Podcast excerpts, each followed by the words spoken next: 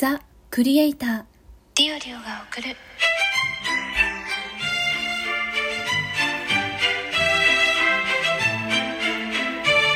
っと社会人女子の声ブロいつもありがとうございます。りょうりょうです。今回は、えー見た、鑑賞した映画の感想を語る回ということで、ザ・クリエイター、創造者を見に行った感想を語りたいと思います。これもちょっと X でまず取り急ぎの感想をつぶやいてるんですけれども、正直世界観とかはあんまり理解しないまま終わってしまった感があって、とりあえずすごく壮大なというか、あの、世界観だなっていうふうには思いました。始まりはまあ省略されてるんですけど、まあ、冒頭から一応その、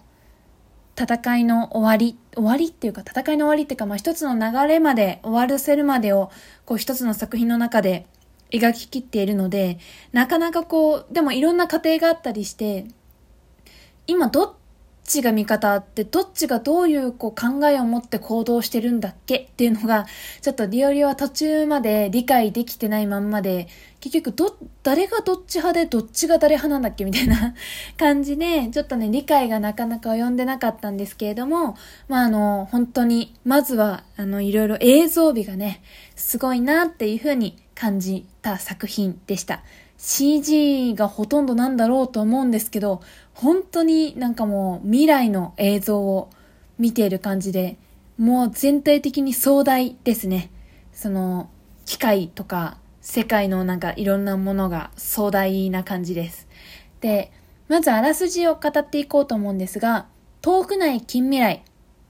まあ遠くない近未来って言ってますけど、だいぶこう、なんというか、そもそも今のこの世界の数十年後とかをイメージされてるというよりかは、うーん、今よりももっと AI の発達が早かった世界観を想定しているのかなっていうふうに思いましたけどね。遠くない近未来、人が守るはずの AI が核を爆発させた。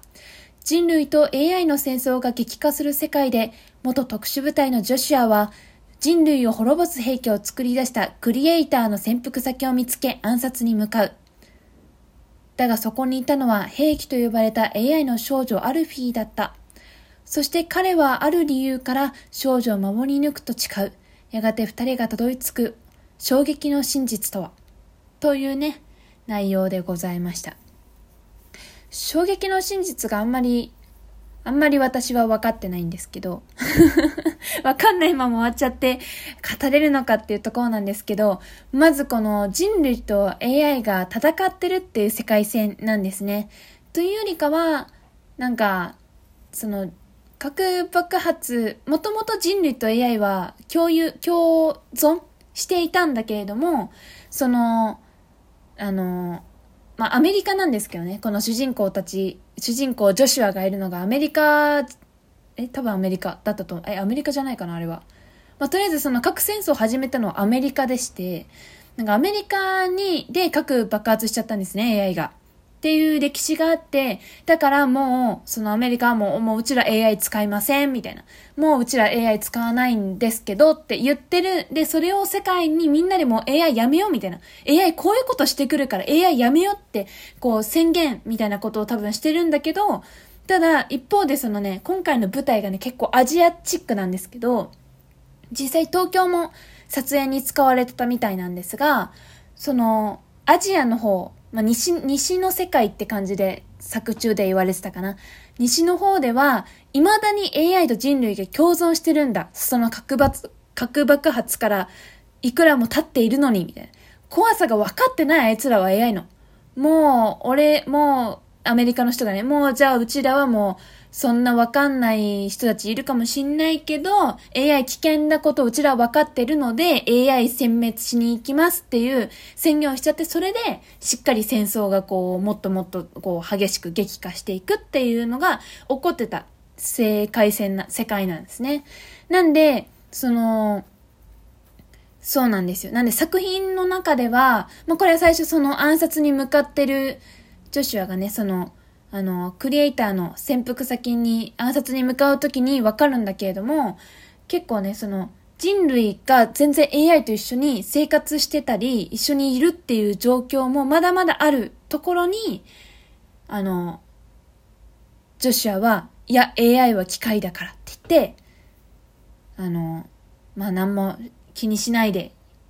殺したりしてたんだけれども、てんてんてんっていう感じで、まあ、結局ジョシアは、その、少女アルフィーと AI の少女アルフィーと出会うことによって、まあ、アルフィーを守ることになるから、ちょっとね、人間側とは徐々にこう敵対していく方向になっていくって感じですね。で、この映画のもう一個日本の人としてのポイントは、渡な、渡辺健さん渡辺健ですよね、この方。あの、俳優の渡辺健さんが出られてるっていうところなんですよ。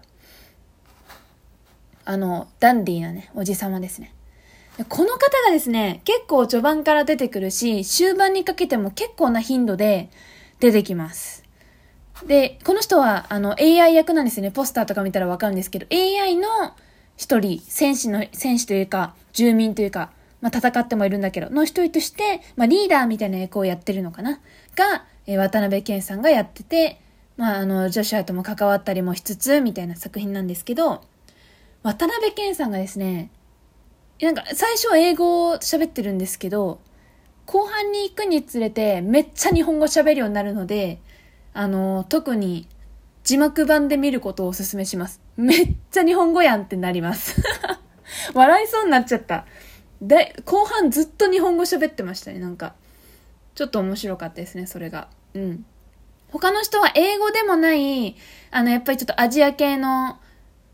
なんか言葉、言語を喋って、ちょっと詳しくないんで、これとはわかんないんですけど、実際にインドネシア、ネパール、インドネシア、カンボジア、とかで撮影はされてるた、とかでもされてたみたいです、撮影は。なんかエンドクレジットにあったけど。東京もあった。東京の、多分これ、どっかの、東京のどっかの駅かなっていうのが、ぽいのがめっちゃ映ってたりしたので、あ、ここ東京なのかなとか思うシーンはありましたね。っていう感じでですね、あの、個人的には渡辺謙さんにちょっと注目、あの、日本人、日本語側から日本人としては注目かなって 思うんですけど、その、渡辺謙さんが、あの、日本語を喋ってる時に逆に英語の字幕が画面についてんですよ。行けとか、止めろみたいな、行くなとか、めっちゃ英語で日本字幕が出てくるのがちょっと面白かったです。はい。で、ここからは、まあ、ネタバレ含めというか、あの、まあ、ちょっと、あの、本質的なというか、まあ、その衝撃の真実自体にもちょっと触れていくので、ネタバレがダメな人とか、これから見に行く予定の人はもう聞け聞かないでほしいんですけど、あのやっぱね、弱いわ。もう最後、号泣しちゃった、リオリオ。やっぱり、なんか、まあ、言ってしまえばこれ、私が感じることができたのは、やっぱり親子の絆っていうところに、でしかも感じられなくて、AI がいい人だからとか、人類が勝手だみたいな、まあ、人類勝手だっていうちょっと悪者っぽく描かれてるけど、まあ、そういうところの価値観は正直よくわかんなくて、もう結局親子って思い合えてるその親子の絆って強いよねみたいなのを感じて、まあ感じましたね。それが一番なんか、こう、最後、本当にその、うん、ジョシュアとアルフィーが二人で頑張ってるシーンは、キューってなりましたね。あと、なんか最初は、で、アルフィーがね、可愛いんですよ。可愛くない？なんか最初はちょっとそんなね、あの、有色人種の子やし、あの、まあ、ジョシアがね、あの、もちろん国、ジョシアが黒人の方だから、まあ、わかるんですけど、だし、なんかめっちゃこう、なんか、金髪双眼のお人形さんみたいな可愛さっていう女の子じゃない。だって丸坊主だしね。もう坊主なんですよ。女の子なんですけど、多分。なんです、少女なんですけど、丸坊主なんですよ。だからそういう可愛さってのはないんだけど、なんかだんだんこう接して、なんかアニメとか見てるの、最初の方ずっとアニメ見たりとかしてるんだけど、とか、なんかずっと女子に話しかけられても無言で、なんか、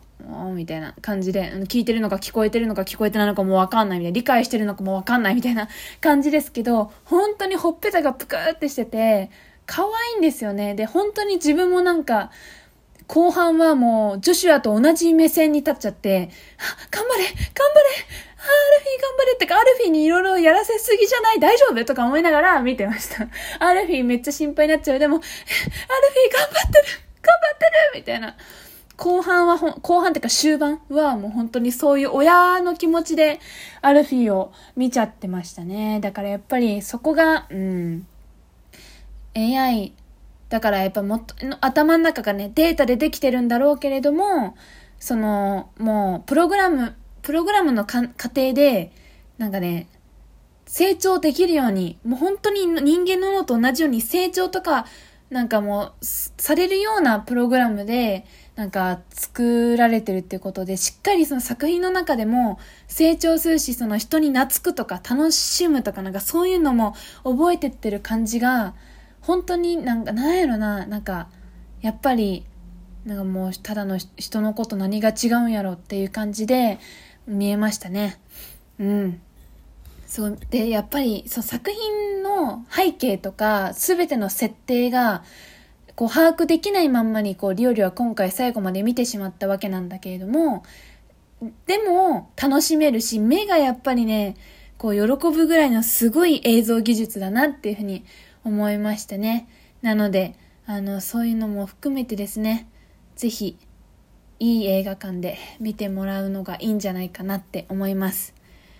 はあ、ということで、最後ネタバレも含めて自分の好きなというか、楽しみ、楽しんだ時のこう、率直な感想を語らせてもらいましたけれども、ぜひ皆様も、もしこのザ・クリエイター鑑賞されたらですね、お便りとかで自分はこう感じたよとか、なんか、え、共感したとか、いや、全然自分はそうとは思わなかったっていうか、リオリオ何見てきたんの？みたいな。全然違うやん、作品がとか。いろいろあったらですね、ぜひお便りとかで教えてもらえたら嬉しいです。ということで、今日紹介したのはザ・クリエイター創造者でした。